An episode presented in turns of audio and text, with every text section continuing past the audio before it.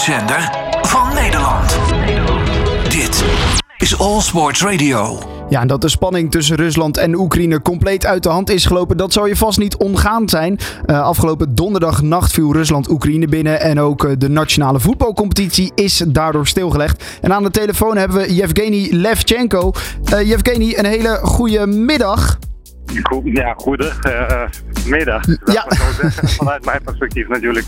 Ja, ja dat snap ik. Um, ja, nou ja, je, je, je, je, laat natuurlijk al een beetje weten. Uh, hoe kijk je naar die hele situatie uh, wat daar nu zich afspeelt in Oekraïne? Ja, het is een krankzinnige vier dagen geweest. Met heel veel emoties, heel veel onbegrip, met heel veel pijn eigenlijk.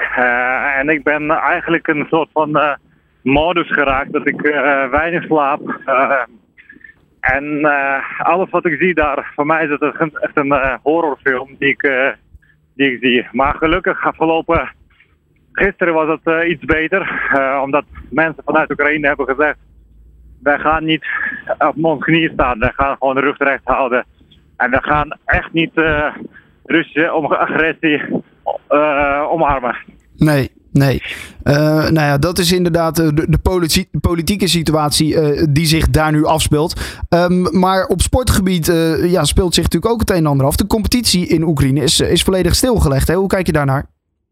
Ja, dat is zeker. Als je ziet dat, dat de voetbalcompetitie stil is gelegd, maar dat is niet meer, niet meer dan normaal. Ik nee. bedoel, in tijd van oorlog kan je de wedstrijden niet meer spelen. En ik denk dat het wel goed is dat hebben dit besluit genomen hebben. Uh, overigens, uh, sommige spelers, buitenlandse spelers, werden uh, geëvacueerd, in veilige plekken gebracht. En daar, daar ben ik heel blij mee als voorzitter van voetbalvakbond. Maar desalniettemin, als je ziet hoeveel mensen op dit moment in schuilplaatsen zitten, nou, dan, dan, dan word ik gewoon niet vrolijk van. Ja, ja, er zijn inderdaad ook wat, uh, wat Nederlandse eh, spelers die, uh, die voetballen in Oekraïne. Of, of spelers, buitenlandse spelers die in Nederland hebben gevoetbald. jij zegt er inderdaad, die zijn in veiligheid gebracht. of in ieder geval geëvacueerd. Een aantal Braziliaanse voetballers onder andere. Die hebben ook gezamenlijk een video gemaakt. Waarin ze ja, hulp vroegen om het land zo snel mogelijk te willen verlaten. Dat is nu dus gelukt. zij zijn in, in veiligheid of in ieder geval dus geëvacueerd. Ja, Brazilianen werden weggehaald. Ik heb nog route besproken hoe dat moest eigenlijk gebeuren. En de beste route was richting gaan. Heel snel richting de Polen, Poolse grens. Ja. En dat is wel gebeurd. Dus ik ben blij dat uh, sommigen zijn al weg. En uh, nou, ik denk dat, uh, dat anderen moeten ook natuurlijk zo snel mogelijk weg. Alleen het is op dit moment denk ik makkelijker dat je even een paar dagen nog blijft. Vandaag werd in de regio Lugansk ook heel heftig gebombardeerd. Mijn tante heeft gezegd dat het een hele zware beschutting was. En daarbij vind ik een grote rol weggelegd voor FIFA, die in mijn optiek echt schandalig uh, zich opstelt en laat het Russische team eigenlijk een instrument voor propaganda min of meer uh, op internationaal niveau fungeren. Ik vind dat echt schaamteloos en, uh, en belachelijk.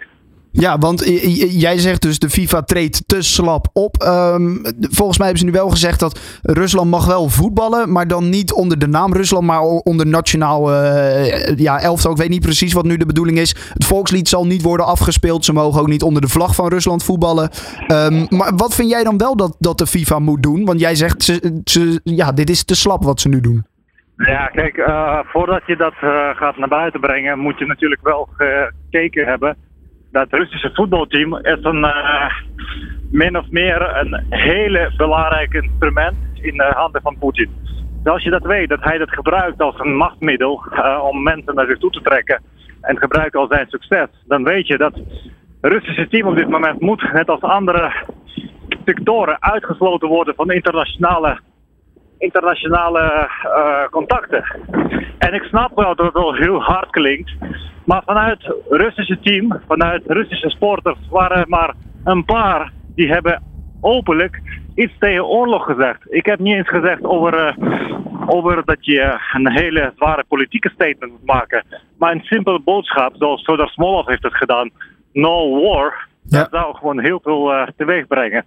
En dat hebben ze niet gedaan. Dus in mijn optiek, ja, uh, voetbal is ook mede schuldig aan, aan deze, um, ja, aan deze situatie.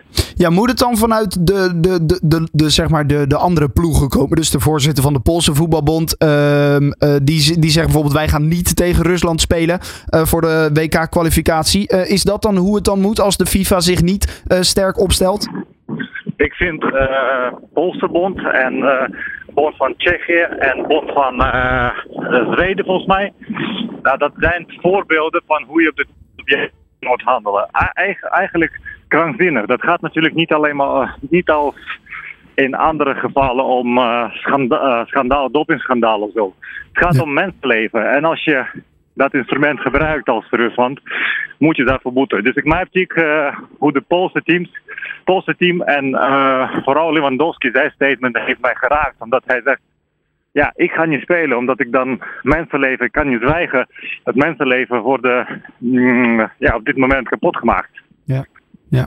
Ehm, de finale van de Champions League, die zou in Rusland gespeeld worden, is nu verplaatst naar Frankrijk. En ook de Grand Prix van de Formule 1 in Rusland, die, eh, die is geschrapt. Ehm, eh, nou ja, de, de Formule 1 dan even iets anders dan de voetbal. Maar de Champions League, dat zijn inderdaad dan, eh, dat is dan natuurlijk de UEFA die dat dan bepaald heeft. Dat zijn de goede statements. Ja, zeker. Kijk, geloof dat dat van alle kanten die, waar je ziet, ook een sportwereld, ook UEFA heeft een bepaalde eh, stappen gemaakt. Alleen goed, de volgende stap is natuurlijk ook de hoofdsponsor Gazprom echt eh, aan de zijkant zetten. En als dat gaat lukken, dan zou je gewoon echt, eh, behalve window dressing statements, ook een officiële grote, grote stap maken naar derussificatie, zou ik maar zo zeggen. En dat zou gewoon helpen om gezonde, gezonde ver- verstandshouding weer te gaan creëren. Ja, het is een, eh, een bijzonder lastige eh, eh, situatie. Ehm, en eigenlijk moet iedereen zich uitspreken. Dat is volgens mij wat jij ook zegt, inderdaad. Ehm, Ja, ik, ik zeg dat, dat heel veel mensen moeten zich realiseren dat het niet alleen maar om Oekraïne gaat. Afgelopen acht jaar hebben wij dat ervaren. En ik denk dat, dat je echt als je wil iets veranderen, moet je je afvragen, ja, in hoeverre wil je ogen dichtsluiten? En in hoeverre ben je veilig nog?